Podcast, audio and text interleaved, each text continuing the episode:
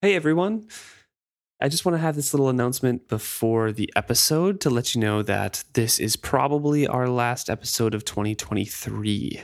Yeah. So happy holidays and Merry Christmas and Happy New Year because we're going to be taking a little bit of a break, you know, for the holidays ourselves, you know, take some time off, yeah. enjoy ourselves.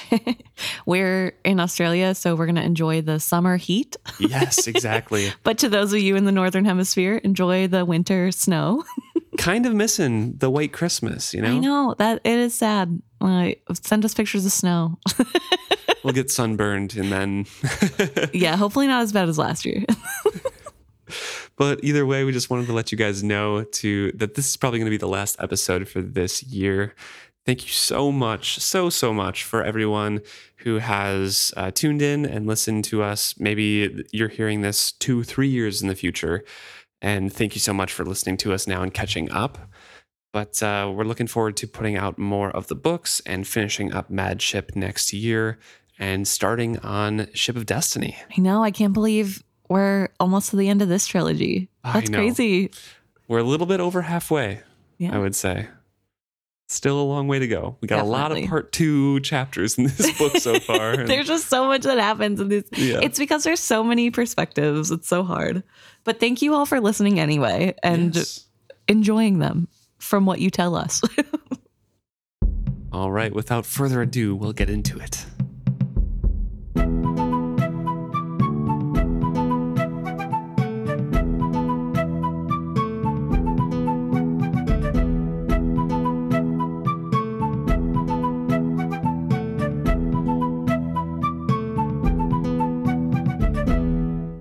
Welcome back to another episode of Is Fits Happy. I'm Luke. and I'm Emma. This week we're discussing chapter 22, A Change of Heart. And we're starting off in Wintrow's head.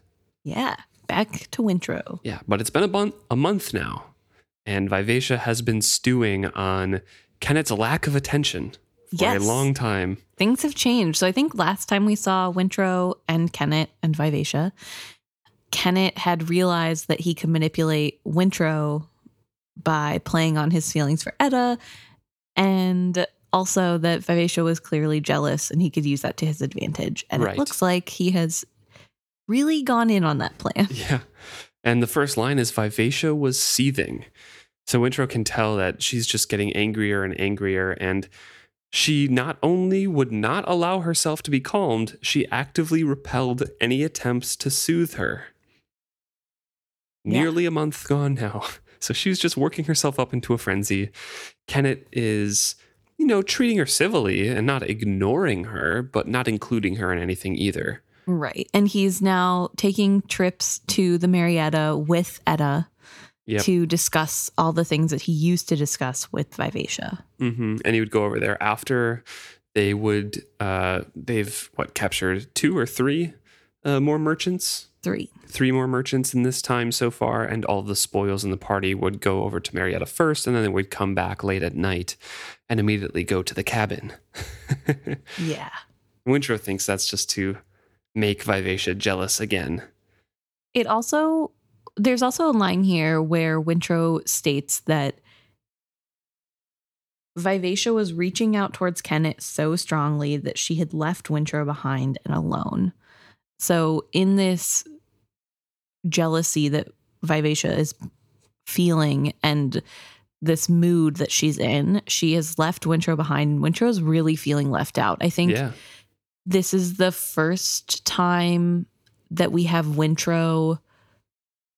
Maybe not the first time, but the first time there's no comforting from Vivacia, where Wintro feels lonely and alone, and like Vivacia is abandoning him, and she is not trying to soothe him or make him feel like that's not true. right. Yeah. Every time Wintrow tried to dissuade her, she became more stubborn, and more troubling was that she grew more remote from him every day. I, I find it really interesting that this dynamic is happening where we have Vivacia reaching so hard for Kennit that she is neglecting her bond with Wintrow. Mm-hmm.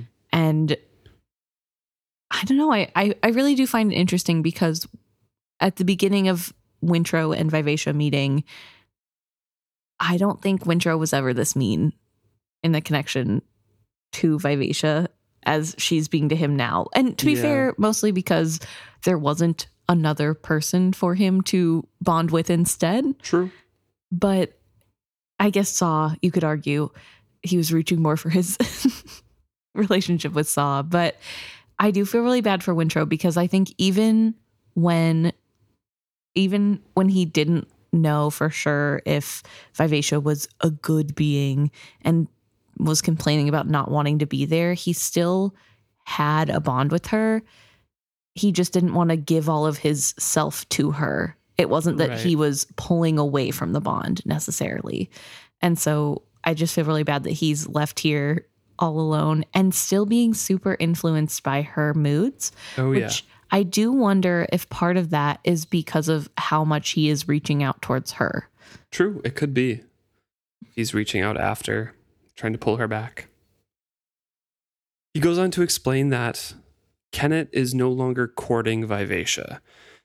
Again, like I mentioned, not ignoring her at all and is very courteous, but no longer directing all of his attention to her. And instead, Kennit is directing his attention to Etta, and Etta is blossoming under that light. Right. And even though nothing outward has really changed in Etta, she and her actions just fill the whole ship with more life and energy than before. Yeah, he also talks about how he feels like she's more womanly, and he can't really describe what he means by that, but there are a couple other women who were allowed to stay on the ship who also work that were part of the slave group that was rescued, but compared to Etta, she just is more of a woman. Yeah, and he he explains that she hasn't dressed any differently. Her tongue is still super sharp. She still is working on deck, and nothing really has changed. But when she looks at Kennit, even across the deck, the life in her seemed to multiply. Captain Kennit, for his part, seemed to revel in her glory. He could not pass her without touching her. Even bluff Sorcor near blushed at the sight of them together on the deck. Wintrow could only watch them in amazement and envy. To his chagrin, every time Kennit caught him looking at them, he would raise his eyebrow at him or wink. He also mentions that the entire crew seems to take pride in Kennit's actions towards Etta as well, and the whole morale of the ship is doubling, tripling. It's out of control. It's so well run now, and the new additions from the former and freed slaves are integrating seamlessly because everyone is such is in such high humors. Yeah, and Wintrow does point out that he was pretty surprised at this development because he assumed that there would be some sort of jealousy of the people of how If he was flaunting his lady, yeah, and just thought like Etta was getting kind of special treatment. And so why wouldn't people be jealous about that? And instead it makes them super proud of their captain and and his lady. yeah, as And- if his virility and his possession of this desirable woman did credit to them all. So it's kind of crazy. And I think it also goes back to Kennit's luck a little bit because Kennit decided to pursue Etta in this way because he wants to rile up Wintrow, right? And it twofold. It worked because he, he initially started doing it because of Vivacia, right? Right. But it seemed to work and fit into his plan, new plan with Wintrow. hmm So it's really interesting to know that his main goal for this is to get Wintrow to do what he wants and to get Vivacia to care more and reach out more for him, both of which are happening. However, the unintended consequences are also hugely in his favor. Oh, yeah. I mean, Wintrow says here any discontent the freed slaves had felt had evaporated. Why clamor to possess a ship when one could be part of Kennit's crew? And that's it. You know, that's Yeah. that was the major grievance that they still had that Sa'Adar kind of led them, right? And that's what they were still thinking, like, oh, you always give the ship to the freed slaves. So this is ours. But that's going away. Right, because it's such a good environment and Mhm. it's so well run. And Wintrow himself even says the ship has not been run better since he's been on it. Like Mhm. it's truly doing wonders. And if it's not for the fact that something feels off about the whole thing, it would be a perfect place to work. Like it's a really good ship and it's really well run. It's uh it kind of parallels what Ephron Vestrit says to Althea in the beginning of the books of how to dress when you're on shore, right? Mm-hmm. You want to leave a good impression. You want to look good in front of your crew and uphold your reputation of the ship. Mhm. And then everything runs better around you. And I think that's just kind of echoing here with the whole crew's esteem of Kennit rising like, oh, he's looking so good. He has this wonderful woman at his side. We're going to be the best that we can to live up to his standard. Right. No, definitely. There is a lot of that happening. And weirdly, Wintrow isn't falling for it. He knows that there's an undercurrent of something happening. He, I don't think, has enough life experience to pinpoint what exactly it is that's going on. But he he feels like something is off. He feels like Kennit is playing a game, and this isn't just Kennit loves Etta so much, and there's this benevolence. And I can't tell if this is because Wintrow is just so astute. Like he just really is seeing to the heart of the matter. He can see through Kennit's uh, disguise, or if it's jealousy that happens to be right.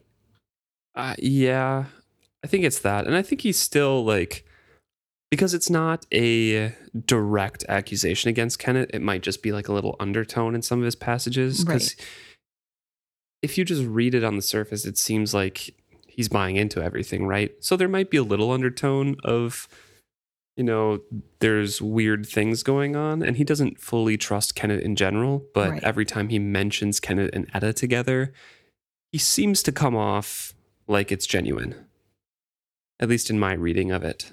So maybe there's there is, like I mentioned, that undertone of Wintrow not buying into everything Kennit's doing Right. and that might bleed into this as well. But for for my reading, I think I think that Wintrow thinks the relationship is genuine. Yeah, that's fair. I think I think he does as well, but I think he understands that it's being played up for hmm. Vivacia. Okay. So oh, like oh yeah, like his his mention of yeah, you know them going back to the cabin to celebrate and not even is Talking- for Vivacia's benefit or Yeah. like the Vivacia's mani- manipulation, but Wintrow won't mention that to her. Yes. Okay. Yeah. So Yeah, like yeah, I I think he doesn't understand that Kennit doesn't have any feelings towards Etta. I think he fully buys into that being a real relationship, but I also think he understands that some part of it is fake, that this isn't this is being done as a show for a reason, but he doesn't necessarily think their relationship is fake. Right. Wintrow goes into what has been happening over the past month. As we mentioned before, they have had three more piracy, you know, ordeals, and they were small cargo sh- ships, not slavers. And it's kind of the same pattern. The Marietta would chase them, and then Vivacia would come and run up on the uh, the rocks, and then Marietta would fight and take over the rest.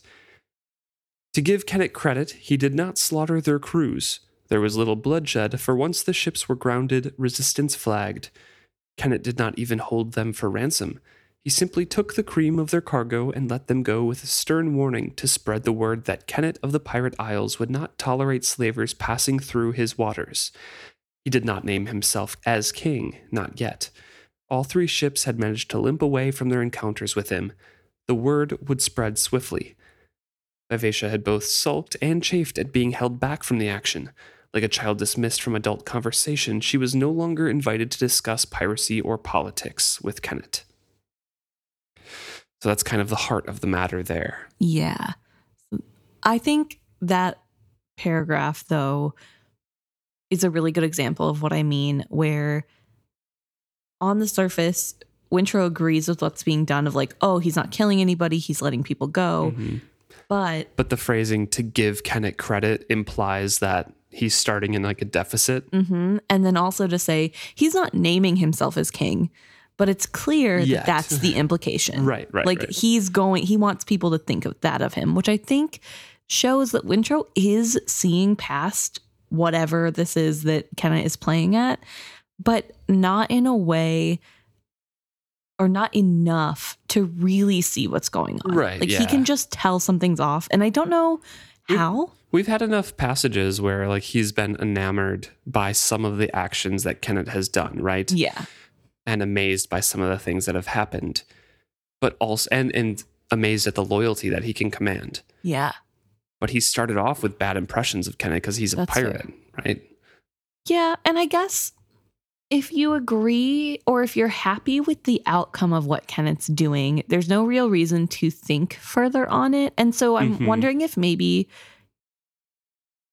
Kennit isn't as subtle if he thinks he is. It's just that he's surrounded by people that like him so much that it doesn't matter. Like they're all Maybe. pirates and pirates aren't always super forthcoming and themselves, you know? Like there is an act to be played when you're a pirate. And so I wonder if he's like, "Oh, I fooled all these people to thinking this." And he has fooled everyone to a degree, right? Like people don't understand he is incapable of feeling any sort of sympathy to anyone. But I don't know if it's just Wintrow is like amazing at seeing through and like being able to see the chess game, the chess pieces being moved. I don't know. I think it's just that his natural disposition against Kennit started off very, you know, suspicious, right? That's fair. That's fair. So I don't know. And he was very blasé about taking lives and Yeah. killing people. And And that's Wintrow's against very hard line. against Wintrow. it. So yeah. Wintrow also explains that in between these piracies, the the crew, the life aboard it, uh, with the crew was very indolent. You know, there there's basically nothing to do. So they were having, you know, great feasts and gaming and music. And he Kennit included Wintrow in these pursuits, often summoning him to his cabin, not for Kennit simple games of dice or cards. He challenged Wintrow to games of strategy, not chance. Wintrow had the uneasy feeling that the pirate was evaluating him. Often before the long afternoons were over, the game would lie forgotten between them while Kennit quizzed him on the philosophy of Sa. They also got a large store of books from one of the raids, and so they would have discussions about philosophy from those books. And sometimes Etta would sit in on those conversations as well. And Wintrow can tell from their conversations and that she has a lively intelligence, which was at least the match of Kennit's, though less schooled. She kept up well with both of them as long as they were speaking in general- generalities. It was only when they discussed the views of particular philosophers that she would grow first taciturn and then withdrawn. One afternoon, when Wintrow deliberately made an effort to include her, he stumbled onto her deficiency and find out that she cannot read. Right. And so, yeah, they're, discussing strategy. Kennit is evaluating Wintrow yeah, and Wintrow's doing pretty well. I think as This far as we can tell. I mean, yeah, as far as he understands. But I think Wintrow, it, that is kind of his strong suit is philosophy and working through things. We know when he was last at the temple, uh, he was helping Berandol work through some of the philosophies of the teachings of Sa that were well above what he was Mhm. at. or at least in the six months that Berandol had been working on them, Wintrow got to the same conclusion as him in 10 minutes. Right. Yeah. So I think he is a really deep thinker. I think he is, that's something that he's good at. And I would love to know who What the phi- philosophy? yeah, like what the philosophy is like in this world and like who the philosophers are. What do they think? But I think it's really interesting that Kennit is allowing Etta to be involved in this. Yeah. I mean, he wants his people to be educated, though, right? And also, specifically Etta, because he has claimed Etta as his, right? But he doesn't want, he doesn't like when people get too smart. Sure, sure. But he also knows everything's about reputation. And I think he realizes a lot of people look up to Etta as well. And it's like as an extension of him. Mm. So she has to play the part well. And the most important part is that he wants her close to Wintrow. Right. And so she'll be included wherever Wintrow is. I was thinking is. that was more of it. It was nothing to do with he wants her to learn for even for a shallow reason, like making him look better. maybe. I figured it was more like obviously he, she needs to be around to hang out with Wintrow more, but Oh. She is very upset at her own deficiencies of not being able to read and Right. is angry at the suggestion and stalks out, or starts to stalk out. But Kennit's voice stops her. Etta, come back here. For the first time since she had since he had met her, Wintrow saw a flash of defiance in her eyes as she looked at Kennit. Why? she challenged him. So I can see all the more clearly how ignorant I am? Spasm of anger passed over Kennit's face. Wintrow watched him smooth his features, then hold his hand out to the woman. Because I wish you to, he said almost gently. She came back to him, but gazed at the book he picked up as if it were a hated rival. He held it out to her. You should read this. I can't. I wish you to.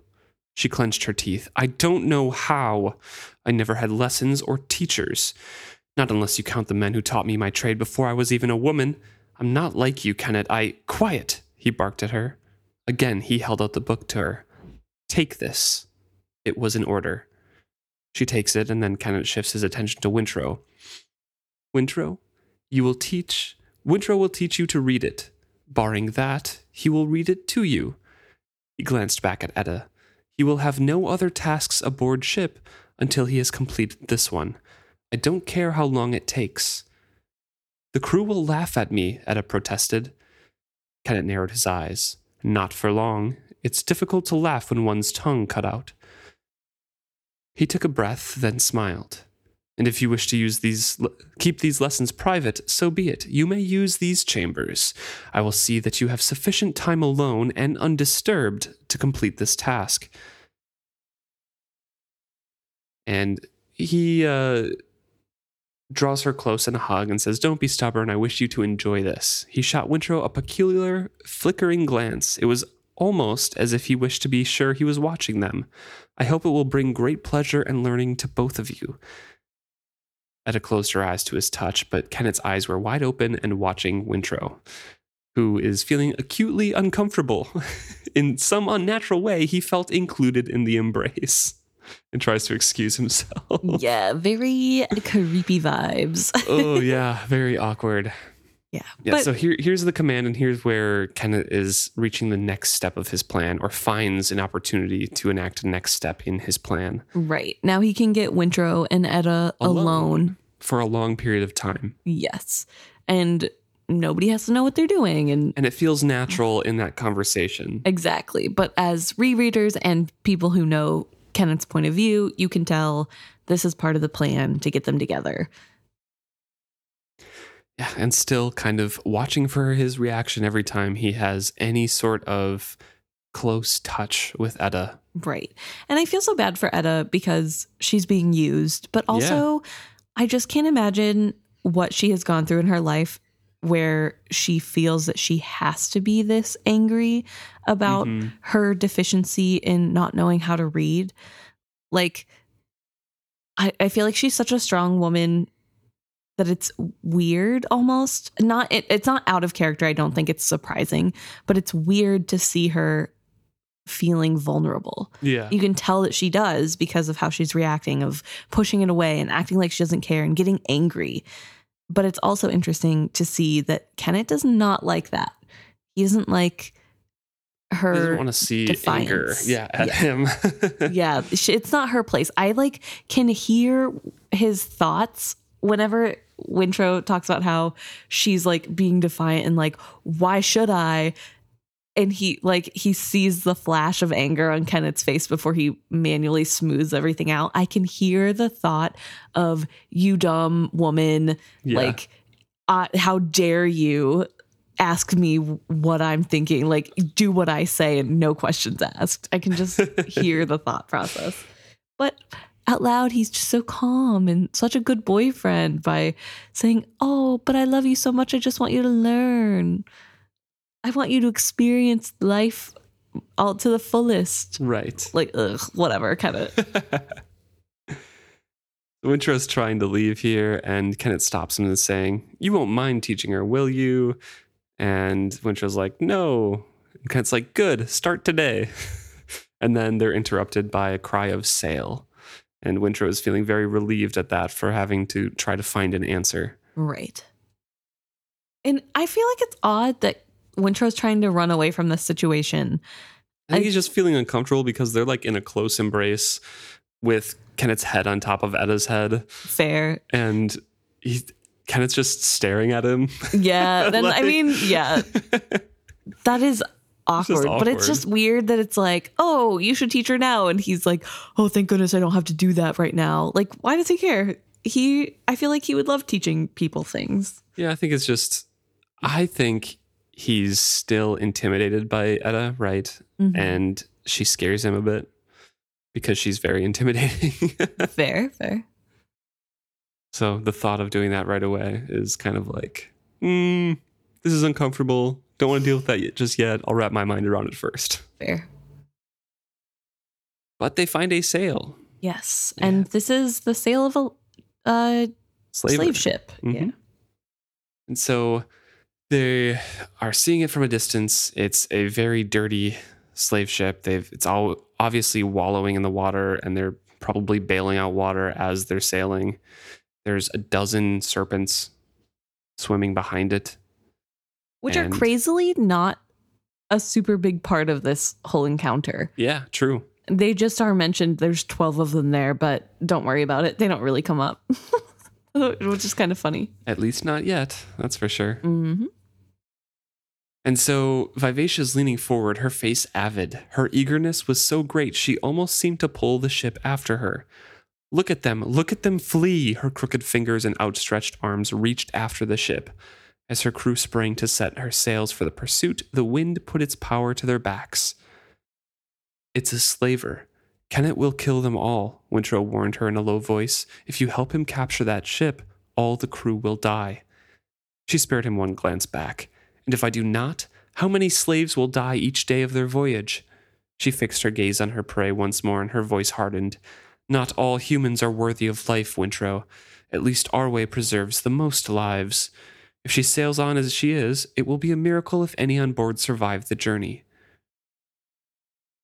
Wintrow scarcely heard her, but we kind of, uh, before I move on to the next part here, we kind of see where her mind is at, and she is ready. She's Yeah. very eager to chase after and put these humans out of their misery and is fully committed to Kennit's vision of what he has sold to her. Right. I mean, she says our way, meaning her and Kennit's way. Mm-hmm. Exactly.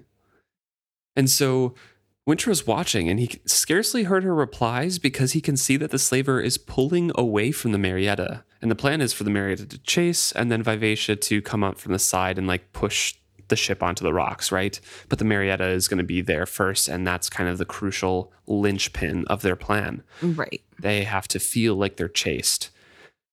And there's distance gaining between the Marietta and the slave ship. The slaver was not blind to opportunity, nor to the new threat the Vivacia represented. The overladen ship made for the center of the channel. The Marietta was too far behind her. Without the pirate ship to crowd her, the pincer technique had but one jaw. Incredibly, the slaver would escape. So Kennit sets his crutch down on the foredeck, hauls himself up the rest of the way, and once on the deck, he struggles to his feet, gets up there, because if you guys remember, there is a ladder up there. Right. And he makes his way over to the railing and says, Those poor souls. The slaver is getting away. I'm afraid they're doomed to their fate. There would be no killing today. Wintrow felt a moment of relief. Then Vivacia screamed. The cry was one of thwarted lust. In that instant, the ship picked up speed. Every plank and sail suddenly aligned to their best use. The whoops and calls of the crew grew fierce as the gap between Vivacia and the slaver began to close. Her intentness caught Wintrow's awareness like a butterfly snared in a spider's web. My lady! Kennit exclaimed in vast approval. It was benediction, and Vivacia glowed with satisfaction. Wintrow felt it heat him. Kennit was barking commands. Behind him, he heard the rattle of blades and the jests of men making ready to go and kill other men. Challenges and bets were exchanged as the boarding party readied itself.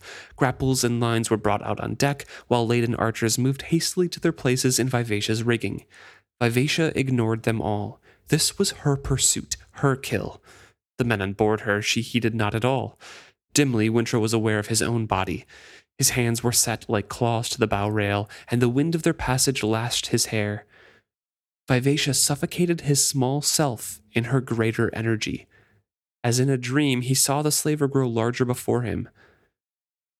And she is intent and focused and carrying Wintrow along with this.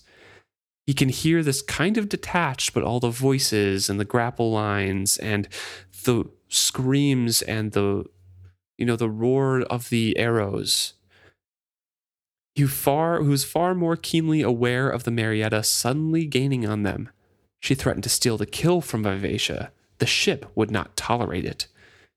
And Vivacia literally leaned over and grasped at the other ship as the grappling lines were pulled tight.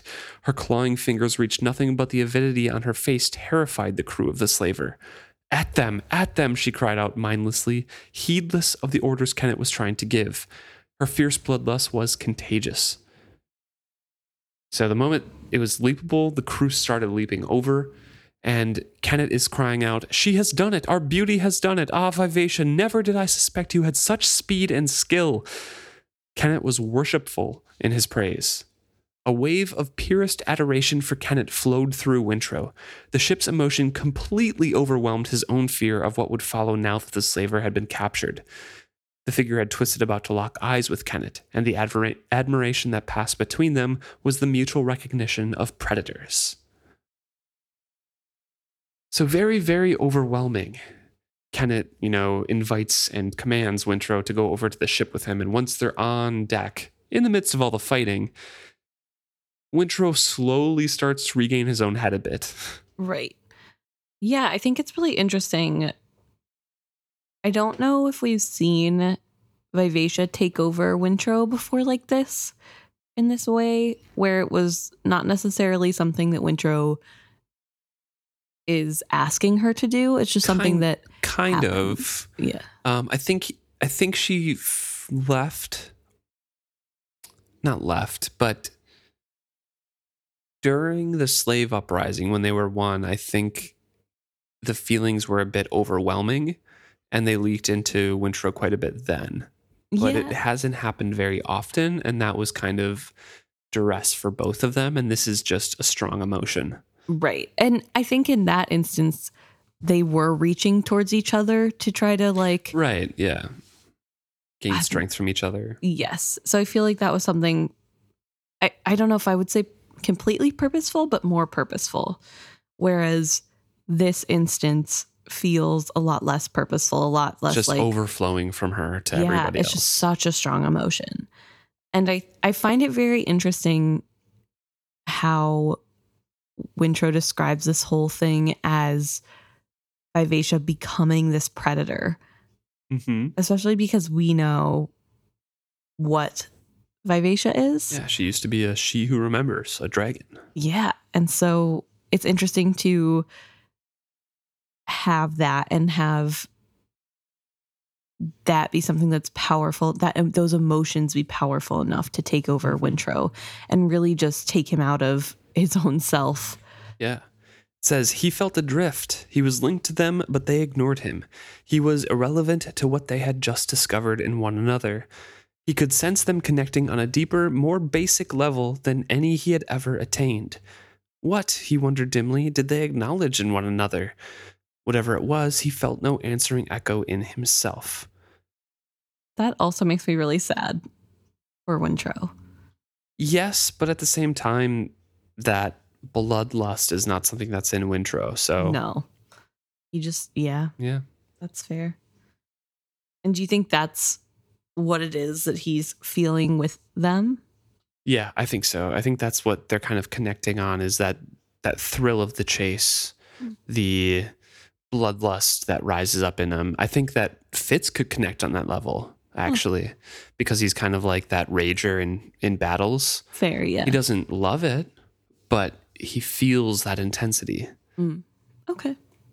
And I kind of equate it to that same thing. It's like a it's like that base instinct. It's not something that, you know, rationally Fitz loves, right? Right. But right. it's a part of him. And I Mhm. feel like that's kind of what Robin Hobb is getting at between Kennit and Vivacia, except both of them recognize it and welcome that part of them. Right. That's fair. So he's in a daze and he gets called over and scrambles to the other deck with Kennit and Etta guarding Kennit's other side. Wintrow is weaponless and they're in the middle of a battle still, and Wintrow is slowly kind of coming to himself again. His mind cleared somewhat as he left Vivacia's Wizardwood behind, but the chaos he plunged into was nearly as numbing. And so there's a big battle here. I I don't know if you want to talk about any of the details, but basically Sorcor's there as well. The Marietta caught up quite quickly. Almost like it was planned for them to lag behind and Vivacia to chase Yeah. down. yeah, I guess that was something that I wanted to talk about that I I think it's pretty clear to yes. anyone who's reading this that this was planned. This is part of Kennit's plan Mhm. to make Vivacia more of his. I'm unclear how he got Sorcor sold on the idea because I feel like it's pretty high stakes to Sorcor to allow the possibility of a slaver getting away. I think so, yes. But also, the way that they were describing this ship, there is no way that Slaver was getting away from Marietta Fair. or Vivacia. So if Vivacia didn't step up, they would I have think, just yeah, yeah. I think they would have just gone for it. Fair enough. Okay. But yeah, so it's a lot of clear planning has gone into this. And Yes. I don't necessarily think that Wintrow is fully catching on to everything, Mhm. but he does, there is that sense of something is weird. And again, I don't know if that's because he is so good at picking up the subtleties of what things are happening or if it's more the jealousy fueling something and his jealousy just happens to be correct. Yeah, like it, for example, in the text here, the wording is evidently the Marietta had caught up swiftly once she put her mind to it. Yeah. So something in the back of his head is just kind of like, this isn't exactly what I remember seeing the other times. Mhm. Right. But he's in a scary situation and he's reeling from this sharing of Vivacia and Kennit's point of view, and it's Yeah. not his own. And he's in this weird space and he hates killing. He doesn't like bloodshed. And that's what this expedition is going to be. hmm So they're in the middle of this. Sorcor and Kennit kind of catch up. They're they're wrapping up everything, and the conclusion is that they have just enough room to have all these slaves onto both of their ships. And when they meet up with the Crosspatch, which is another previous ship that we talked about last chapter with them, they can offload most of the ships there, but it's pretty much fills them up. So they're going to head back to Divvytown after this, and kind of reintroduce their spoils and show off what they've done since they left last time. Right. But as they are talking about this, a blood smudged pirate hastens up to them and says, Begging your pardon, sirs, but the cook wants to yield. He's holed up in the galley. Kill him, Kennit told the man in annoyance. Begging your pardon, sir, but he says he knows something that would make it worth our while to let him live. Says he knows where there's treasure. Kennit shook his head in wordless disgust. If he knew where there was treasure, why wasn't he going after it instead of hauling slaves in this tub? Etta demanded sarcastically. Don't know, ma'am, the sailor apologized. He's an old un, missing an eye and a hand. Claims he used to sail with Igrot the Bold. That's what got us thinking. Everyone knows that Igrot knocked off the satrap's treasure barge, and that lot was never seen again. Maybe he does know. I'll take care of it, Captain, Sorcor promised in irritation. Where's he at? Hold on a moment, Sorcor. Perhaps I'll have a word with this cook. Kennit sounded both intrigued and suspicious. The pirate looks uncomfortable now, but he tells him where he's at. He's holed up in the galley and is gonna, you know, he's got a lot of knives and choppers in there. Pretty good at throwing them too for an old man with one eye. Wintrow saw a change come over Kennit's face. I'll talk to him, alone. You see to getting the slaves up and out of the holds. She's starting to list. So everyone else kind of turns away and starts, Sorcor starts barking orders and they're getting everything evacuated while Kennit and then Etta follows uh, Kennit. And Wintrow eventually gets called, but he's lost in thought for a second. But Kennit is going to take care of this so called former member of Igrot's crew. Right. And it's really interesting as rereaders who know why this would be such a big deal to Kennit because Kennit also was part of Igrot's crew and he killed them all. Yes. And Supposedly so- killed them all, or thought he killed them all, or most of them at least. Right. And so to have someone come forward and say they're sailing on the ship, you can kind of tell at first before this the description of the man is brought forward of like yeah, right. That he's not taking it very seriously. It's annoying that somebody would say He's that, like, but I'll check it out, I guess. yeah, like but he you can tell he doesn't really believe it's going to be anything and then when he hears the description of the cook, yeah. something One changes. eye and really good at throwing knives and stuff. He's like, okay, I'm I'll do this it. alone. Yep. And that's how you know he probably really did make it off of Igrot's ship. Yeah. And it's crazy because it's like, how many other people made it off? So Wintrow is standing around looking at the slaves that are slowly coming up, seeing that they're very feeble, and he looked at them and knew the ineffable rightness of what Kennit had done. To eliminate this misery was right, but his method of achieving it. Wintrow! There was a spark of annoyance in Etta's voice. Wintrow was standing, staring while Kennit was moving swiftly and with purpose across the deck. The list to the ship was becoming more perceptible every moment. There was no time to waste. He hurried after them. So he's hurrying across. He hears Sorcor yelling to some um, some of the pirates, saying, "Leave off that!" Who are throwing, I think, the slaver crew overboard to the serpents. He's like, "There's going to be plenty for them, anyways. Let's just get the slaves off this and cut this ship loose because it's going to sink down anyways. So we need to get going as fast as we can."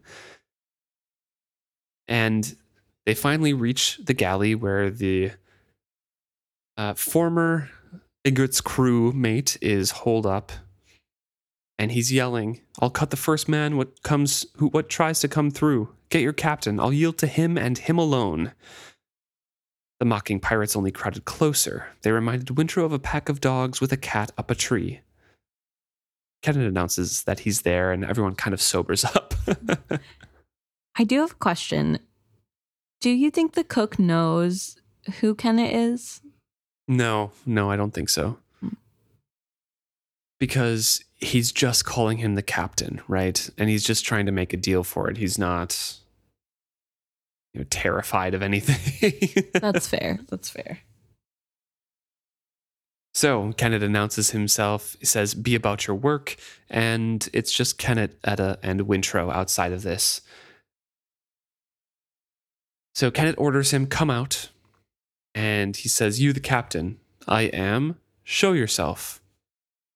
The man peeped one eye around the door, then darted back out of sight.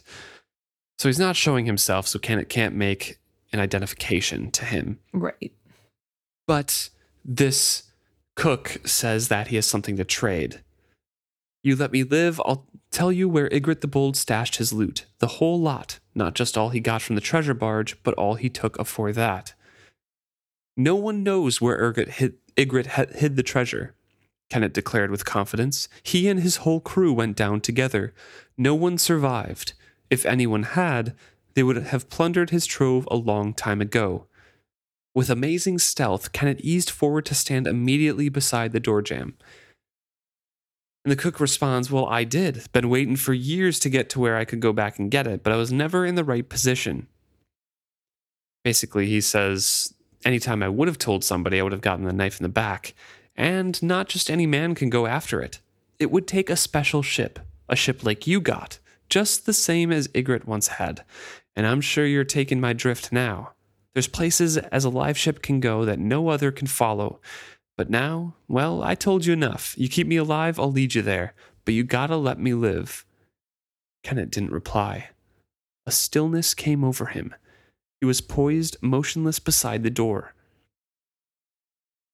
He's just silent, waiting. And the cook is very confused, like, hey, Captain, you there? Come on, let me live. Right. What's going on? You can just walk right in and take half of it. It's like half of it's magical Bingtown stuff. It's worth a fortune. Yeah. What do you say? And again, I think this solidifies that this is a real Igrot member. Yeah, he knows. Especially to rereaders because we know where Igrot's treasure is Yes. and why he wanted a live ship. But I think, yeah, I think this is all Kennit needed. Even if Mhm. he can't see the guy, this is for sure an Igrot crew member, and he probably doesn't want him to see him. Right. And we know that because there's a moment where Wintrow can't really tell what happens first, but the man goes to peek his good eye out of the door or out of the hole in the door. And at the same time, Kennit puts a knife through that eye. So he is dead. The two objects came together as swiftly and synchronously as clapping hands. Kennit's blade sank deep into the man's good eye and then was pulled out. The man's body tumbled back out of sight. There are no survivors from Igrot's crew, Kennit asserted. He took an uneven breath. When he looked around, he blinked as if awakening from a dream. And in annoyance, he says, Stop dallying here. Let's get off. It's ship. It's sinking. Let's go. Why do you think Kennit looks around like he's waking from a dream? Like, what does that mean? What? I think because he's lost in memories, right? Because he wants to eliminate Igrot's presence from the Mhm. world. And so him killing another member that he pretty much confirms was a member Right. is probably very nice and cathartic for him. Mm. I was also wondering if it maybe like if it was fueling a fear of who else did I miss? Could be. Is this the last one? Is this the last of Igrot's memory coming back for me? Like, I don't know. Could be, yeah. Wintrow is trailing after them numbly, though, as Etta and Kennit walk away with basically no concern on their faces. Right. And it's really messed with him, this Mhm. encounter. How did death happen so swiftly? How could the whole equation of a man's life be so swiftly reduced to zero? What he had done was an immense shock to the youth. A brief extension of the pirate's hand, and death bloomed. Yet, the holder of the knife felt nothing. Wintrow felt scored by his association with the man. He suddenly longed for Vivacia. She would help him think about this. She would say there was no justification for the guilt that he felt. And as he's longing for that, they make it back to Vivacia. But as soon as they touch down, Vivacia calls out to Kennit, and it's pretty obvious that she wants to be alone with Kennit to discuss things. Right. And Kennit goes to her while making Etta and Wintrow clean up the slaves that have come to their ship. He wants to be alone with her, Etta stated it as blunt fact. Jealousy flamed in her eyes. Wintrow looked down at the deck to keep her from seeing the same thing in his face. Nice little mirrors of each other there, Yeah. both jealous for the opposite person. yeah, I feel bad for them. And I, I feel really bad for for both Etta and Wintrow because Etta's being used in this way and Wintrow is so alone. Yeah. Well, we switch over to Althea now. Right? Yeah, we're leaving behind the Vivacia and crew. hmm and we are with Althea and Grag. She's gone to visit him in hiding. Yeah, and he is hiding in a cottage that his family owns. Yes. And they're kind of just, you know, casually talking, sitting yeah, and talking. just hanging out. And Althea's joking with him that he seems to be living in style for someone living in hiding, and they're giggling and having a good time. It's a comfortable Mm-hmm.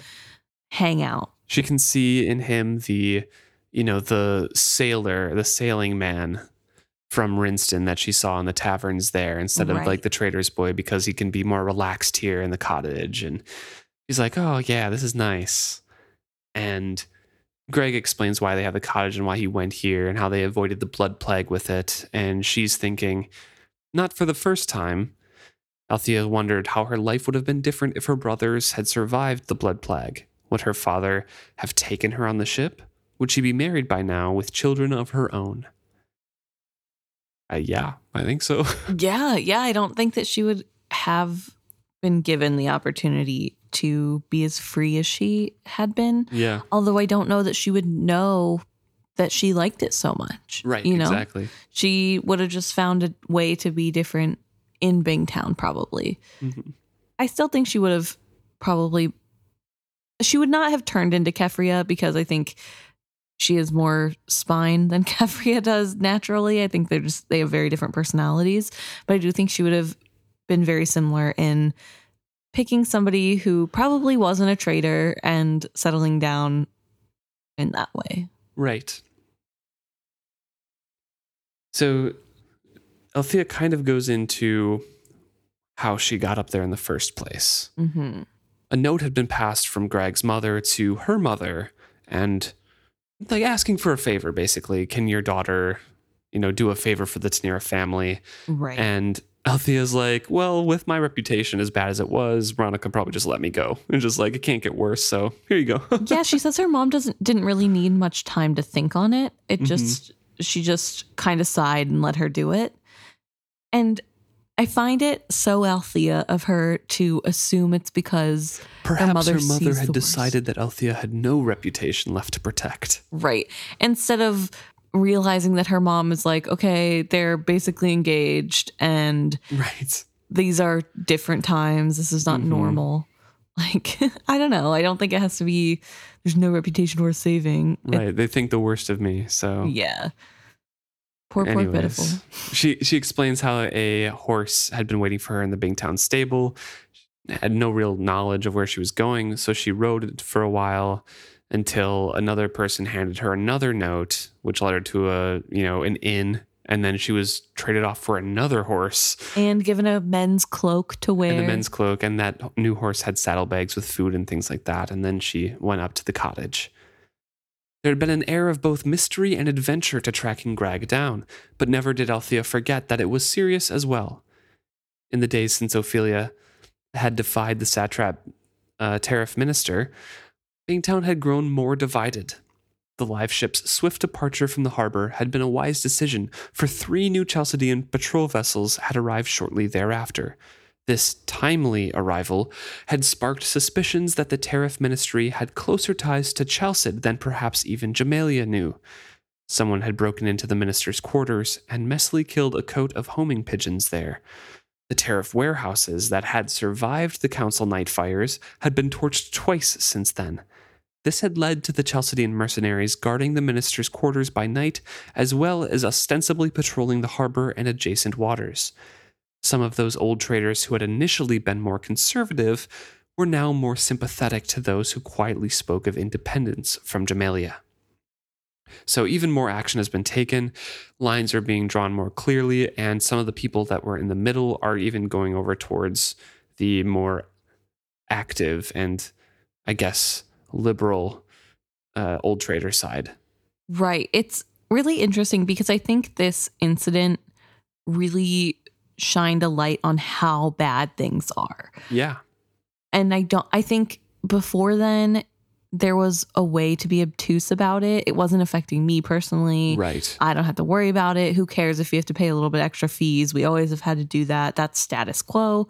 But then seeing the response is more Chalcedeans coming in. They're patrolling Bingtown waters. This is Bingtown territory, and the Chalcedeans are taking over Yep. ostensibly. And they're like, okay, maybe there is is- some weight to the words. yeah, this isn't as not a big deal as I thought. Like, Mhm. it's a bigger deal than I thought, I suppose. And Grag is still kind of the centerpiece for that, right? He's the big name that got away. They had him arrested. He escaped from that custody, and now he's in hiding. And there's a huge bounty on his head. Yeah, and the bounty keeps rising. Mm-hmm. And Althea talks about how it's Brashen's joke that he could sell, Yes. that, that Althea could sell Grag to refit Paragon isn't even really a joke anymore because that could happen with the amount of money. right. But it is also outside of that. Grag being the face is putting more pressure on the Chalcedeans to search for him and to be in town and going through things and it's really changing the dynamic like that specifically they are deciding that all of these fires all of this trouble is because of grag they're pinning everything on him which in turn is putting pressure in town and Mhm. also they're raising prices they want him found and it's Right. becoming a, you know, a honeypot for others. yes and althea makes the point that while right now there are very few people who know, there are still people that know. And the price, if it keeps going up, eventually it becomes dangerous that somebody's going to fall for it. They're just going to say, hey, that's actually a lot of money. Everybody's on hard times right now. Right. At some point, that money is going to be worth more than Grag is to somebody. Friends or not. Yeah. And Althea thinks about this and knows that Grag had to act and pretty soon. And she says, I still do not understand why you linger near Bingtown. Surely you could slip out of the town on one of the live ships. I am only amazed that the satrap's agents have not deduced that you would be here. It is well known that your family has a cabin in the Sanger Forest. So well known that they have been here twice and searched it. They may come again, but if they do, they will find it as empty and abandoned as the last times. How? Althea was intrigued. This is actually kind of funny. It turns out that Grag's uncle that built this cabin or cottage um, is thought to have been somebody who had a lot of mistresses. Yeah. So there are a lot of precautions and secret rooms that have been taken on. There's a bell that ring. There, Yeah. He says that is why there is not only a wine cellar concealed behind a false wall in the root cellar, but a tiny chamber behind that. And there's a very expensive sympathy bell with its partner installed in the footbridge you crossed. So basically, as somebody crosses the bridge, there's a bell that rings there and at the same time rings up in the house. So he knows when somebody's coming. right, and the bell at the bridge is very quiet, so people can't really hear it. Mm-hmm. And he says, Thanks, Sa, for the magic of the rain wilds. That does though.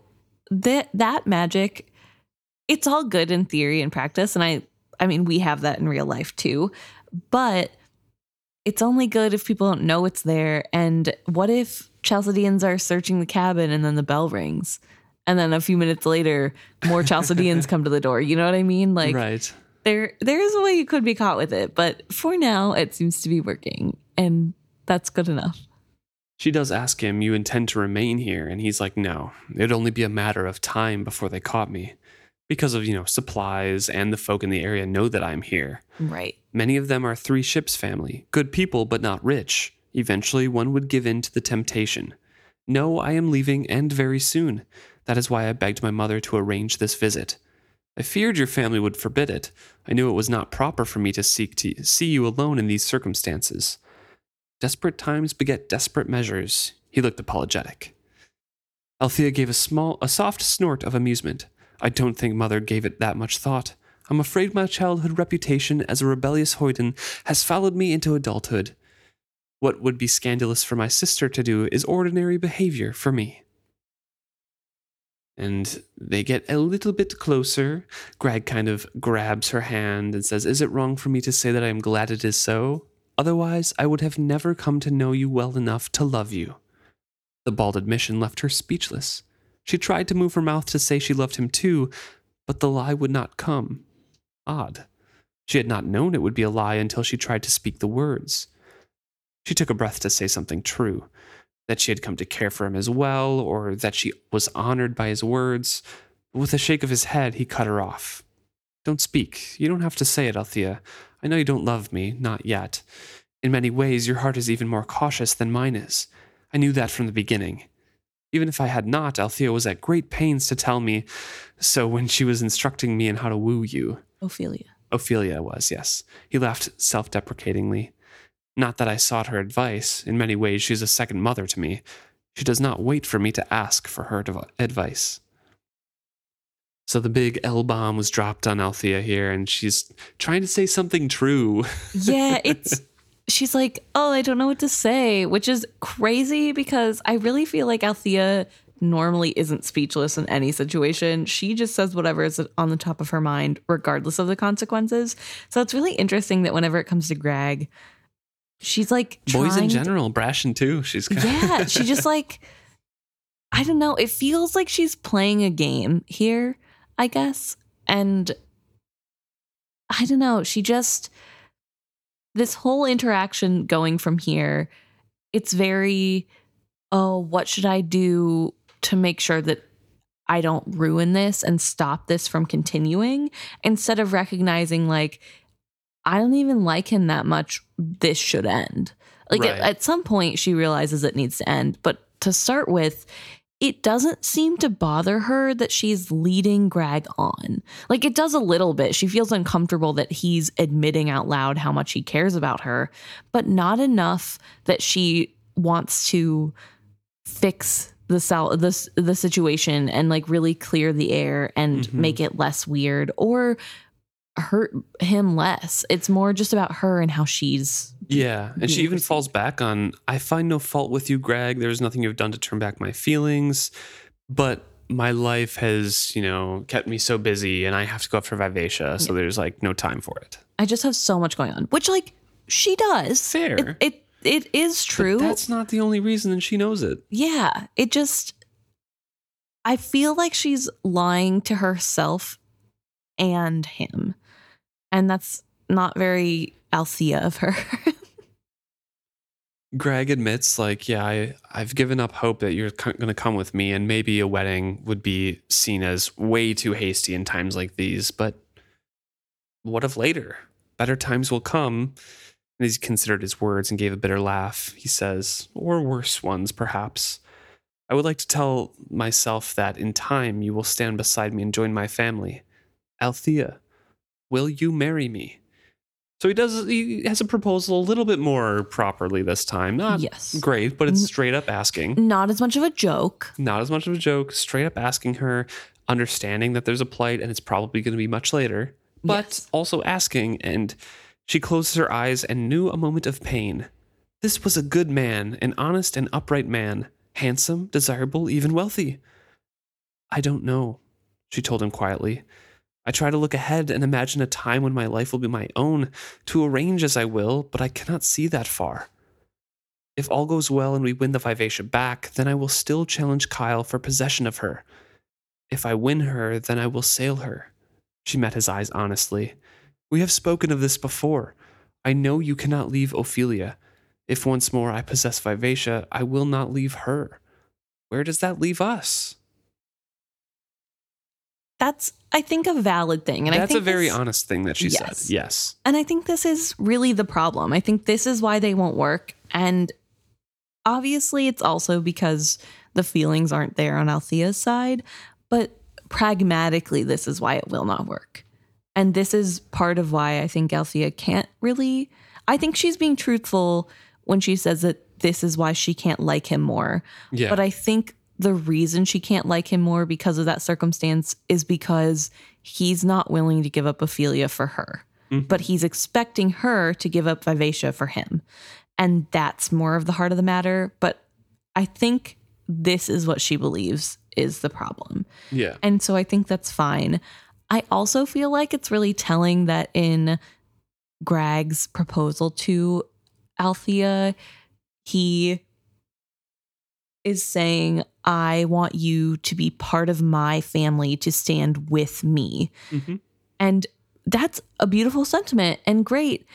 But and a when typical thing in Bingtown. Yes, and a typical thing in Bingtown, but when has he expressed wanting to stand with her family or with her? It's it just you can see the self-centeredness of that ask in a way that I don't think I don't think Grag is aware that that is a self-centered ask. And it's, it's because that's the traditional ask of Right. Bingtown, right? that's just what's Althea expected. wants more of the 21st century modern or the yes. yeah, you know. No, definitely. But I think that's that's the problem is that he is too selfish in his needs and she wants to be selfish in hers. And mm-hmm. you can't both be selfish. There has Right. to be compromise and that's what Amber was talking about. Exactly. Yeah. But I, I do want to point out that I think that's the big key because somebody who really loved Althea for who she is and understood her deeper as a person, I don't think would have that ask of her in their marriage proposal. So Grag responds, You make it hard for me to wish you to success, for if you win all you desire, I lose you. At the dawn of her frown, he laughed aloud. But you know I do. Nevertheless, if you do not succeed, well, I will be waiting for you with Ophelia.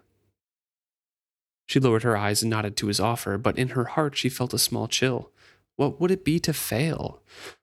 And she thinks that, you know, she would never see Vivacia again. And yeah, she would be Grag's wife and aboard his ship as a passenger, minding her little ones lest they fall overboard, seeing her sons grow up and sail away with their father while she stayed at home and ran a household and married off her daughters. The future suddenly seemed a tightening net webbing her in. She tried to breathe, tried to convince herself that her life would not be like that. Grag knew her. He knew her heart was at sea, not at home. But just as he accepted her duty to her family now, once they were married, he would expect her to do her duty to him. Why else did sailors tell, take wives, save to have someone at home to mind the house and raise the children? I can't be your wife. Incredulously, she heard herself say the words aloud. She forced herself to meet his eyes. That is what truly keeps me from loving you, Grag, knowing that that would be the price I must pay. I could love you easily, but I could not live in your shadow. In my shadow? he asked in confusion. Althea, I, I don't understand. You would be my wife, honored by my family, the mother of the Tenira heir. There was genuine hurt in his voice. He groped for words. More than that, I could not offer. It is all and everything I have to offer any woman I marry. That and myself. His voice sank to a whisper. I had hoped it would be enough to win you. Slowly he opened his hand. It was as if he released a bird. And she draws her hand back and says, Grag, no man could offer me more than that or better. I think we should stop there so we can talk about Yeah. this. So I think again, this just shows the disconnect between Grag and Althea and what they both want for the future. Yeah, which makes anybody incompatible, right? And I don't think I don't think Grag is a bad person for wanting this. I don't want it to sound that way. And obviously, like as a 21st century person, it reads a little differently than if this were the ideals of now. But I do find it odd that Grag is so convinced he loves Althea and really cares about her, but he still doesn't know her. He cannot imagine or fathom that a woman would not want the honor of being his wife and the heir to his children. Like I didn't read it like that at all. That's that makes it sound like it's such an honor to marry me, and I don't think that's what Grag is saying. I think that's like this is what I have to offer, and you would be cherished, and you wouldn't be in my shadow. We would be together. But he, what he can't fathom or understand, is that a woman would want the same thing that he would want. Yeah, but I think that's what I mean. It it doesn't have to be a nasty like, oh, you're a woman, you are nothing more than my wife and the mother. Yeah. I'm saying like what more is there for a woman than being my wife and mother of my child? Like there isn't anything more. Why would you want more than that? But Althea has expressed more than that. Like she has expressed what she wanted multiple times to Grag. And the fact that he doesn't understand why offering him the position of his wife being his wife respected by his family heir mother of the heir how that isn't enough and i don't like that is a big disconnect to me. Like how Mm, does he yeah. listen to her talk about vivacia and not understand who she is? Like how does he say that he loves her and cares about her truly if he doesn't understand why that's not a priority for her? You know what i mean? Like it doesn't it doesn't have to i don't think it's like a oh i'm a man and i'm better than you. And i understand That's not what I was implying you were saying either. well, yeah but it like i don't know. I just she has been so clear and open and honest on multiple occasions when they've talked about this about what her goals are and what she's working towards and what her fears are in marrying her or marrying grag. I don't think she's ever expressed it to him. I think she's always thought it, but she has never straight up said it until like this conversation. Well, she's said to him before, like, what would we do? What will we do if we both have live ships? And if I don't, Right. I'm like I want to be on the sea. I want to sail. Like she's told him that she Mhm. has those aspirations. She's told him she doesn't really see herself being a mother at home with kids Yeah. because they've had a conversation where he said, "Well, you can be on ship with me taking care of the babies." Which also isn't what she wants, but like I just I don't know. I feel I feel like to an extent she has been pretty honest with who she is and what she expects out of her life and he's not being very honest in I disagree. He is being very honest about what he wants and who he expects. They're just incompatible. So I, I don't know. I, I agree with you. I just I don't agree with him with you saying he's hasn't been honest Well. I wasn't done. That wasn't the end of the Oh, okay. I don't think he's very being very honest and saying that he I I don't know, I lost it. It's gone. Oh, sorry. He he says that that's all he has to offer, right? Is just himself and like welcoming her into the family. Right. Which is fine. And I Yeah. think that there are women out there who would want that. I just Mhm. don't see how he can say that he cares about Althea and knows her so well, well enough to love her, and then not see that she's not one of those women. I just don't think like I know that we're in her head and we get her dialogue and we have been with her longer, but I don't feel like it should come as a shock that that isn't something that is important to her they have ta- they have had multiple talks. They've had time alone that we have not seen in book. And they have spent a lot of time together and enough to know that they're friendly-ish. Like I mean they're friendly for sure. I just I don't know. I think it's odd. I it's not that odd because it happens all the time, but it's odd that Grag is so shocked. like, oh, y- but what else is there, you know? Well, they're incompatible for their goals, you know? No, definitely. And, And- that's totally fine. Yep. And Althea finally, finally says that to Grag. Right. And I think it's very telling that she says, No man could offer me more than what you are giving to me or I- better. or that. better. And I think that's really telling of what she thinks marriage is. That Mhm. if she is to get married to a man, that's what she has to be. She's giving up her dreams and aspirations and her goals to be they're, that. They're both operating within their traditions, right? Yeah, exactly. And I. Yeah, and I don't think she's trying to like shame him for wanting that or thinking that that's a good deal because it is. And he's really respectful. And of course, being his wife would be nice and she would enjoy those aspects, but that's not all there is for her. Mhm. But Grag responds to that. Not even Brashen Trell? His voice thickened on the words. A terrible coldness welled up inside her. He knew. He knew she had betted with Trell. She was glad she was sitting down. She tried to control her face even as she fought the roaring in his her ears. Saw, she was going to faint. This was ridiculous. She could not grasp the extent of her reaction to his words. He stood suddenly and walked a short distance away from the table. So, you love him then? His words were almost accusatory. I don't know. She tried to clear her throat. It was just something that happened between us. We'd both been drinking, and the beer was drugged, and I know all that. He still did not look at her.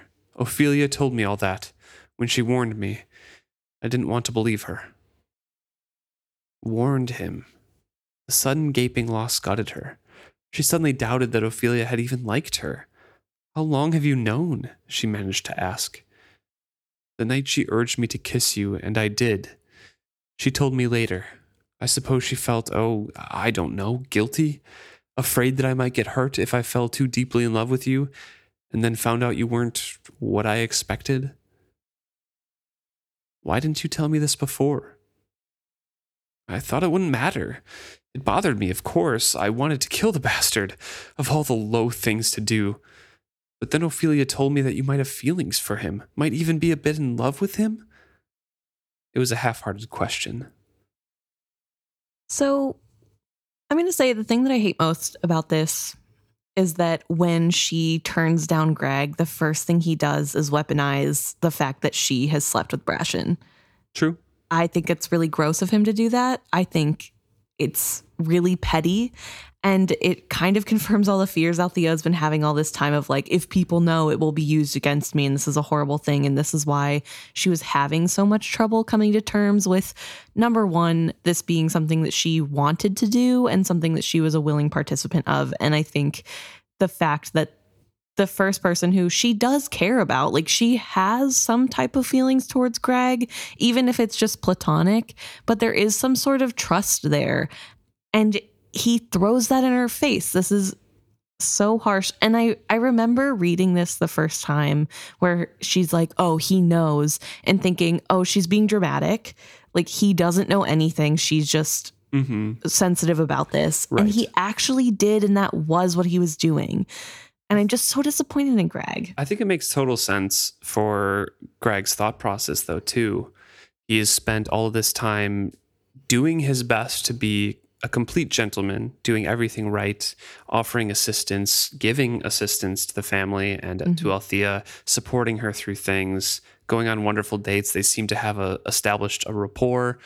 He was warned that, yeah, she might have feelings for this Brashen guy who's a terrible influence and definitely led people astray and was right. you know, gambling and all sorts of stuff and warned to stay away from. But Grag's like, I, you know, that sucks. You know, it's awful, but I think we have a good thing going. And then all of a sudden, I, you know, I, I can't love you. You know, I can't marry you, you know, and that's Yeah. stopping me from loving you. No man can give me that.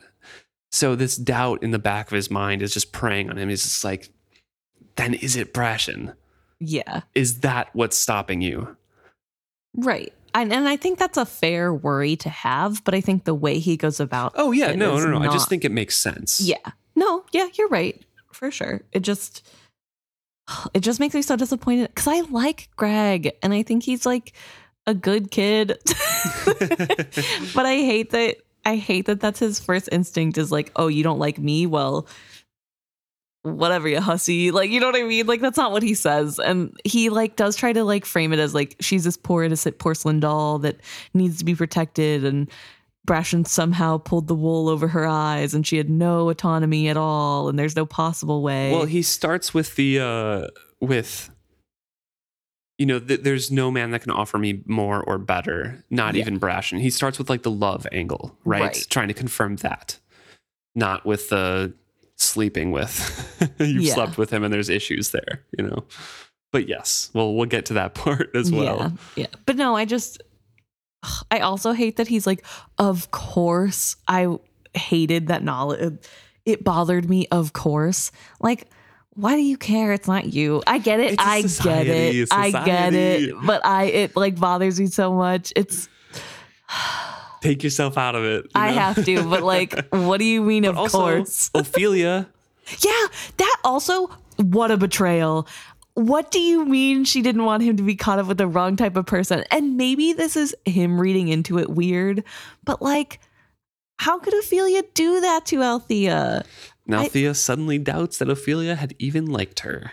She thinks. Yeah, which Hmm. I think is, I don't think that's true. I think Ophelia does like, Yes, but she also like- has like a you know commitment to her family. yeah. And she's also from even further in the past.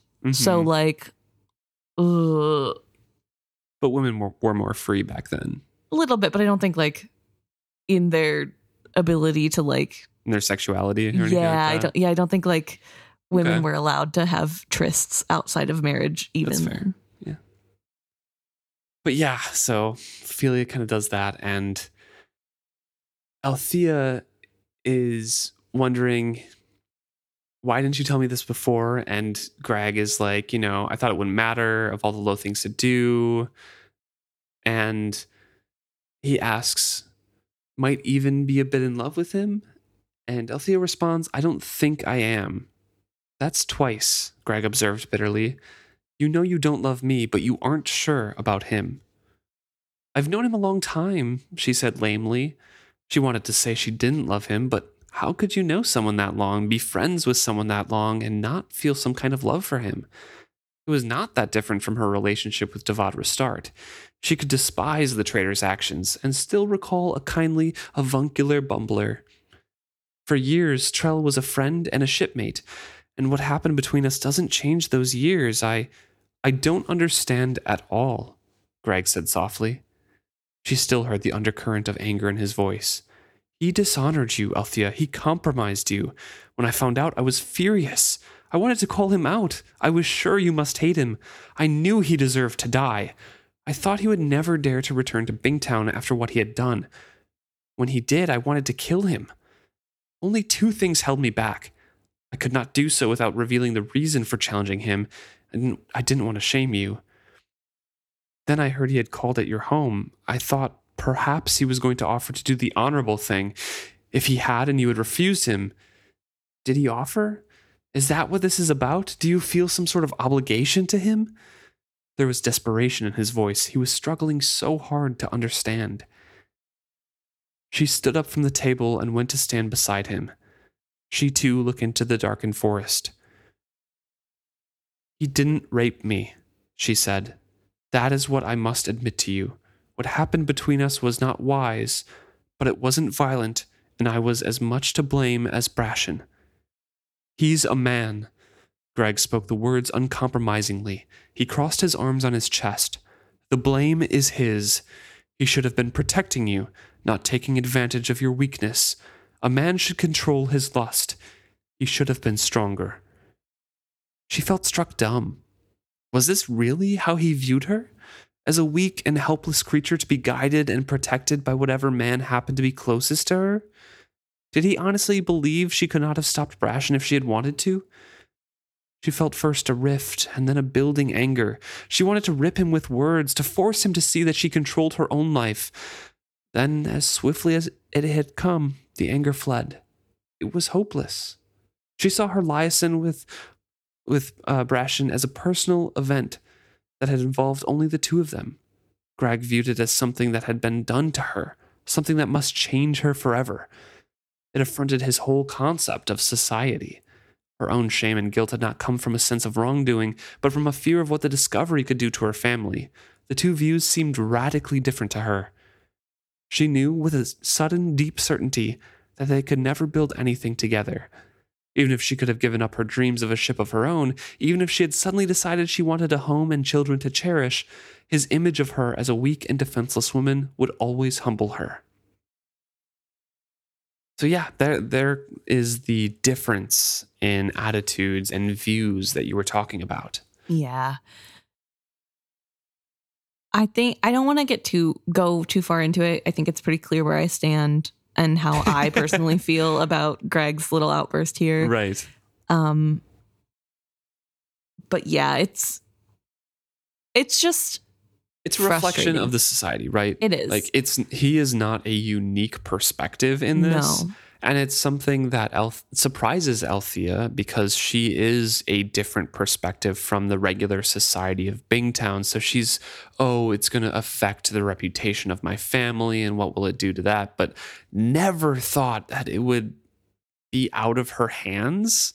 Yeah, I think I think that's it. I think Grag not being able to accept Althea as an autonomous adult who's Yeah. making decisions and instead it's all about her honor and It's like, I don't care if it was like you initiated, he should have said no. Like Right. that's even like the That's- extent of it, you know? yeah, the, It's- that's the man's job is whatever. Like it it's really frustrating. It's gross too that he's like, "Oh, he should have taken responsibility because he's ruined you." Yeah. Did he do the honorable thing? And I'm assuming that's go over and propose marriage, right? Right. And I like I get the idea of like, oh, maybe she rejected me because he proposed and she thinks I don't know and she doesn't want to Yeah. like he you can tell you He's can see the wheels yeah you can see the wheels turning and see the like oh he offered to marry you which is the right thing to do and now you feel like you owe that to him even though you want to be with me and it's okay i forgive you like it just like you couldn't have done anything you didn't like you poor pitiful Mhm. and I don't know. I think Althea's right. I think even if it was just like a kiss between her and Brashen, but this is how he responded, it's clear that he does not view her as a fully functioning adult. Yeah. It doesn't matter what skills she has or what choices she makes. Nothing is fully in her control. She will always need to be protected by a man. Mm-hmm. And that just isn't who she is. And again, I think it comes back to my thing before of he's saying that he loves her and he knows her and he treasures her and yet has these ideas about her. And it's just so fundamentally against who Althea is. And I don't know. He he loves the idea of Althea. I'm sure she's Mm-hmm. a beautiful woman and is she's different than the other girls that he comes in contact with, but he can't accept that those differences mean that she doesn't want the traditional things too. Right. It's it's so interesting and it it makes sense it happens all the time, right? Mhm. Like you can be in love with the idea of a person. Reality I is just- different. Yeah. I don't know. And so Althea's coming to that reality. She's coming to those conclusions and thinks that, well, I should leave now. Grag's like, well, it's, it's dark. You can't go now. And Althea, in just basically a reflection of what she was thinking, is like, no, I can do this. Yeah. it isn't far. Once I'm past the bridge, I'll go slowly. And the horse seems very steady. Stay, please, stay and talk. We can resolve this. No, Grag, I don't think we can an hour ago, she, you know, would have at least touched his hand, would have wanted to kiss him goodbye at least. But now she knew she could never get past the barriers between them. You're a good man. You'll find a woman who is right for you. I wish you all the best. And when next you see Ophelia, give her my best wishes also. He followed her the, through the light. She picked up her wine glass to drink the last of it. And when she looked around, she realized there was nothing else for her to do there. She was ready to leave. Althea. Grag suddenly looked very boyish and young. He met her eyes bravely and did not try to hide his pain. The offer stands. I'll wait until you come back. Be my wife. I don't care what you've done. I love you. She searched for true words she could say to him. You have a kind heart, Grag Tenira, she said at last. Farewell. That would not have been my last words. I I don't know. It's ridiculous to me that he's poor, poor pitifuling himself right now. Like little pity party, like, but Althea, I don't I mean, care. in his mind, he really doesn't know where he went wrong with those thoughts, right? For sure. Like he's just like, this is so confusing. Yeah. like the offer still stands. She's acting completely different to anything that I was ever prepared for, anything I ever learned from my peers, anything my parents ever told me about. This is not how this is supposed to happen. yeah. It I don't know. I get it. I it's fine. they just weren't weren't right for each other. No, they right? And weren't. ultimately, that's kind of the point that Robin Hobb is making here, and Right. what Althea was struggling with, because they should be right. yeah. They should be a great match together, and if her brothers were still alive, the blood plague hadn't happened, maybe she would have been paired off with Grag, and that would have been an amazing match. Yeah. But Althea learned her independence and learned her worth as she was sailing and knows what she wants for the future, and that is not part of it.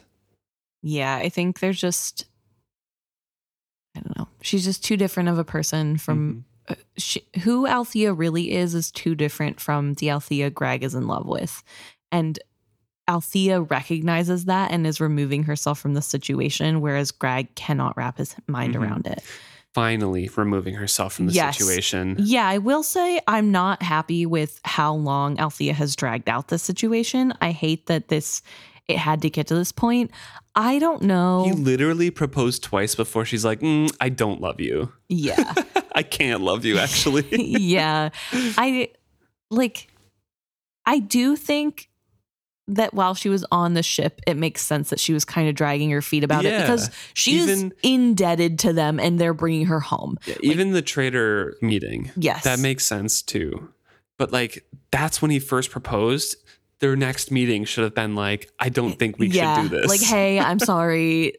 It's not going to work out. No, it still kept going. Like, I think this even is a month that- later. This is a month later now. yeah, and they've met multiple times in between now and then. Yep. No. What what also actually that might be a mistake in the text because it says Althea doesn't know where Grag is, but she was late last chapter to um something because she was hanging out with Grag. because that was a week after, right? So so there's there's time skips here. Okay. Uh, there's the um, they first like Grag's going into hiding. They get the they learn the news or whatever, and then a week later we catch up with them. They've been working on righting the Paragon, Right. and then this is a month later. So she met with Grag like two three weeks ago, and now he's at a new place. Okay. I'm assuming he's like moving around a bit. Okay.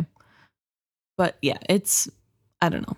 It just feels like even before the council there should have been a talk because I think they had a meeting where it was pretty clear she doesn't- she- it was clear on the boat she didn't like him, but I will give her that she needed to be back in home, find out all the things to like it was clear to Grag that she didn't like. Him. No, not to Grag, but to Althea. Oh, Althea yeah, yeah. knew then that this was like he's cute. I like Mhm. him enough. And Ophelia was kind of pushing it along too. so Definitely. But it just muddies the water. like it could have been cut off so much quicker. And I obviously a lot is going on. Like it's not it's not and it's also not all on Althea to have this be the first priority. Like a lot has happened. Her ship has been captured by Mhm. pirates. She's trying to raise money. Things are dire. I don't know. But I also that's another thing that like annoys me about Grag is like all this stuff is happening to Althea and he's like I know it's not really a good time, but can we talk about our relationship? I mean, it's not a good time for him either, right? Yeah, but he's he's on the run with a huge bounty on his head. He can't Yeah. show his- face in Bingtown anymore. His family, his family live ship left because they distributed illegal goods to the rest of Bingtown without True. paying taxes. So his father left and is wanted by Chalcedean mercenaries. right. and his mother is then left alone at their house. Yeah, no, I mean, so like I don't think anyone's having a good time right now. no, for sure not. But I just think it's a little ridiculous of Grag in the midst of everything going on to be like, but what about us? Like, what, can we define our relationship? Like, I feel like this is the most important thing right now. Um, True. before I go on the run, like we just need to solidify. Let's get engaged. And I don't know, annoying. My man had a desperate last line though. Oh, I hate it. Like, Grag, no. I'll be just- waiting here. Don't Please do that to yourself. wife." You deserve better. Like nobody deserves. Do not do that. Like Don't wait, you know, five months for a maybe. yes, For an almost definite no, I should say. literally. Like you people. Uh it just like as much as I'm mad about how Grag responded to things and was acting in this chapter, I also I mean, it's an impulsive ask at the end, right? Yeah. Like he's not actually thinking she's No. going to go through with it, but still. but like even still have a little bit more self-respect. Like there is somebody that will want you 100% yes, no ifs and maybes. yeah, what's her name? Uh, like Aki Kelter or something? Yeah, the Three Ships Ship- girl. And you should want that. You should not be so hung up on somebody who maybe likes you, I guess, and like maybe could if things were completely different and it was a different universe. And also, they never lived the life they have already lived. But it, Yeah. I just like, oh, Grag, respect yourself more. Get a little bit of Molly in you. Learn to walk away. true, actually, true. like, ugh, I don't know. A change of heart. Yes. But really, no hearts were changed because all these decisions had been made long before now. They're just, they're just solidified and yes, admitted them to themselves. true. Thank you so much for listening along with us. You know, uh, rag on Grag here. I didn't go nearly as in depth as I wanted to, but I, I think still, I think it, it came across though. We have Yeah. depths unplumbed about that, but Yeah, I, I don't yeah. think we need to go on a nah, swearing tirade or anything. So. no. And I, I feel like it's pretty clear where I stand. I don't need to rant. And Grag is a good little boy, but he's just not very aware of other people. Yeah, and I I really believe I do want to say I think it's really good writing on Robin Hobb's part that Grag is so believable in this moment and it Yeah, does feel he and like you His can reactions aren't just like, "Oh, I took a turn and now I'm throwing everything in her face." No, it's, Yeah. it's striking out of being bewildered and like in shock and like, "How is this not what you want?" yes. And I I think that's done really well. I think it's it's clear that these are characters who are well thought out. Yeah. And it's amazing that they're written well enough that we can have these in-depth discussions. visceral and- reactions to Yes. their their conversation. so yeah. I don't know. I, but I, I do think it is important. I still like Grag. I still think he's a pretty okay guy. Obviously, mostly because he is a product of his time period. And I do believe that he can change and there is room for growth in him. Like, I don't think Oh, he's like somebody who yeah. yeah well everybody but yeah especially grag i don't feel like he's set in his ways and could in a perfect world of this i think he could come to the realization that althea is an autonomous woman who doesn't need no man Yeah. obviously things are not set up to be that way but Right. i i could see him becoming that person Mhm. and so that's why i feel like i can forgive this and whatever that and he's not real i feel like i have to mention that every once in a while just to, like they're not real people so it's a lot easier to be Reminding yourself. yeah reminding myself just yeah it's easier to let some things go i don't know they're not real they can't hurt me And yet they do. and yet they do Well, thank you so much for tuning in. Please let us know your thoughts. We want to hear your thoughts about these characters, uh, your theories about these characters, or anything that uh, you think they're acting on. Email us at isfitshappy at gmail.com, or you can message us on any of our social media posts or pages or DMs. Or it is Fitzhappy on Facebook, Twitter, Instagram, on YouTube, Threads, any place you have a social media, you can probably find us. Thanks so much. See you soon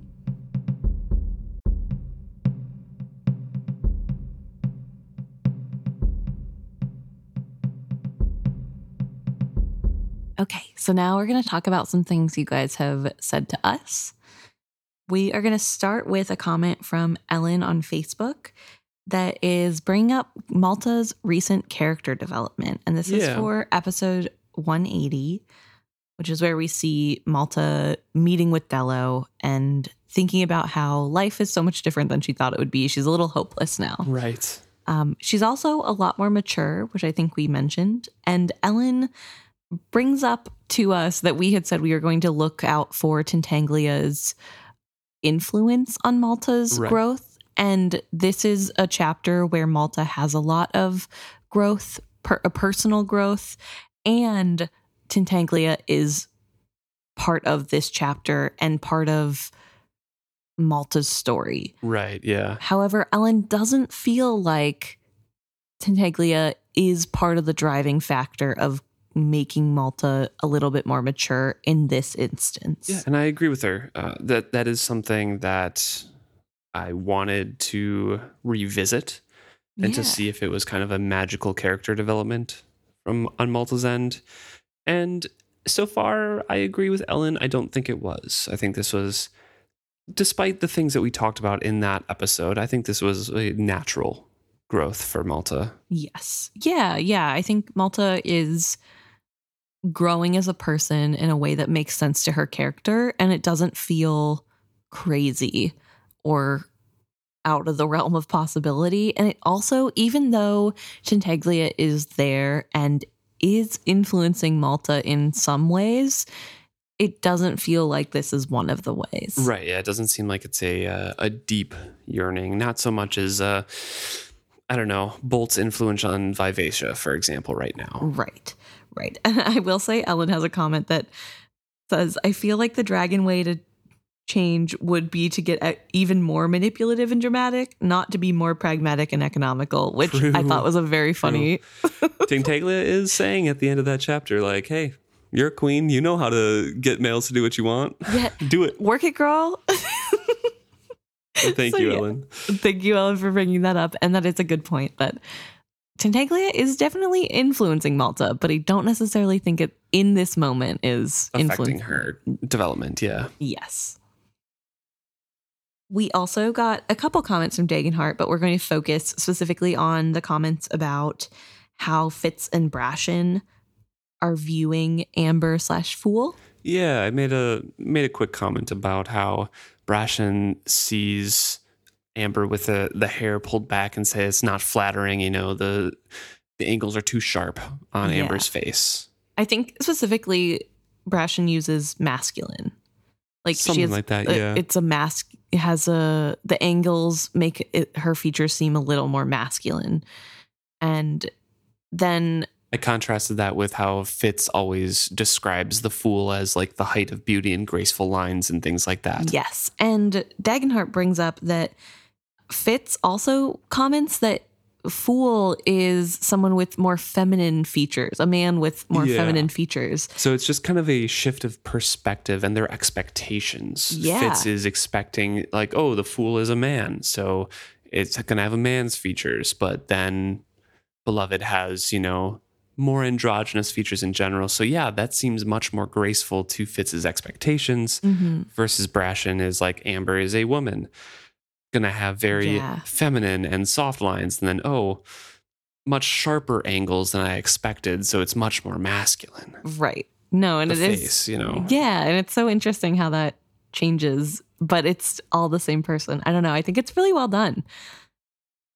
Also, Degenhart just kind of adds in like everyone needs a Amber in their life. Which is so true. A great, great friend to Althea at the end of that chapter, just like, hmm, are you sure that's what you you think, Althea? Exactly. Exactly. I love her sipping the tea literally.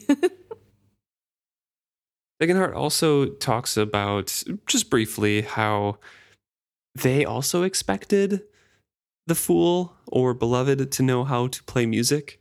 But maybe that's just because of jesters always being kind of portrayed as that court entertainer. yeah, and music and art kind of going together. Yeah.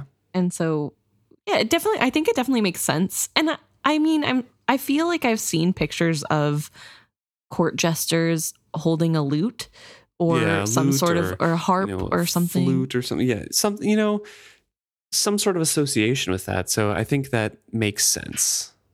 But again, I guess beloved does not. No, no, it doesn't seem to be that Beloved has musical talent, which is fine. Can't be good at everything. Thank you, Degenhart, as well. Yes. And then finally, we're going to finish up with an email we got from Jess. And this is about the parallels between Brashen and Paragon. In the chapter, this is all the same chapter, um, we have Brashen really mirroring a lot of struggles that Paragon is going through. Yeah, kind of admonishing Paragon or saying things about him in front of Paragon. Mhm. And Jess points out, and I think that Hobb does a really good job as well of highlighting in that chapter.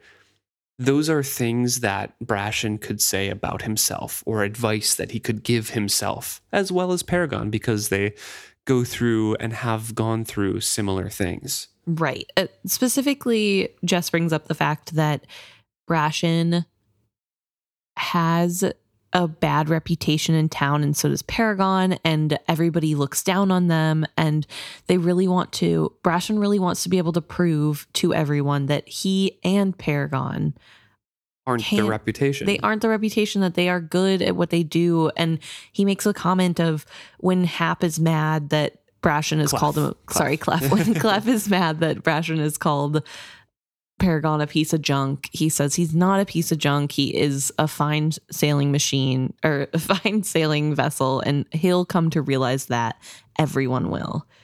And it kind of feels like he's talking about himself too. Like he's struggling throughout this chapter with the withdrawal sy- symptoms and really trying to continue his life through pushing through what he's going through and having that anger and that he is even in that position right. is kind of driving this whole situation because he also has to take care of Paragon. just says, perhaps this is also contributing to his bad mood this chapter. He's essentially having to work through his own issues while guiding Paragon through his. Definitely. Do you think that Brashen recognizes these things in himself when he's saying these? Or do you think it's totally oblivious and just kind of. I think partially he does. I think so too. I think he recognizes that some of this is coming from a projection. Like I- he's projecting his stuff onto Paragon. That's how I read it as well, that he's self aware saying this, Mhm. but it's not in a. He's still focused on Paragon Yeah. when he's saying it. I think, yeah, it. I think that he's not doing this as like a underhanded way or like a out of the way way to get himself to be better. He truly does believe that he's just working on Paragon, but I do think he recognizes that some of the issues he's having he is projecting on Paragon Right. and justifying that it's okay to be hard on Paragon because that's how he has to be with himself. So, yes and no. I think he could do a little bit more introspection about the whole thing. But what no I- time right now. yeah. So thank you so much, Jess, for bringing that up so that we could talk about it. And thank you, everybody who writes in. It's so good to hear from you guys. It's so fun to see you. And when people write in multiple times, it's it feels like you guys are part of the family.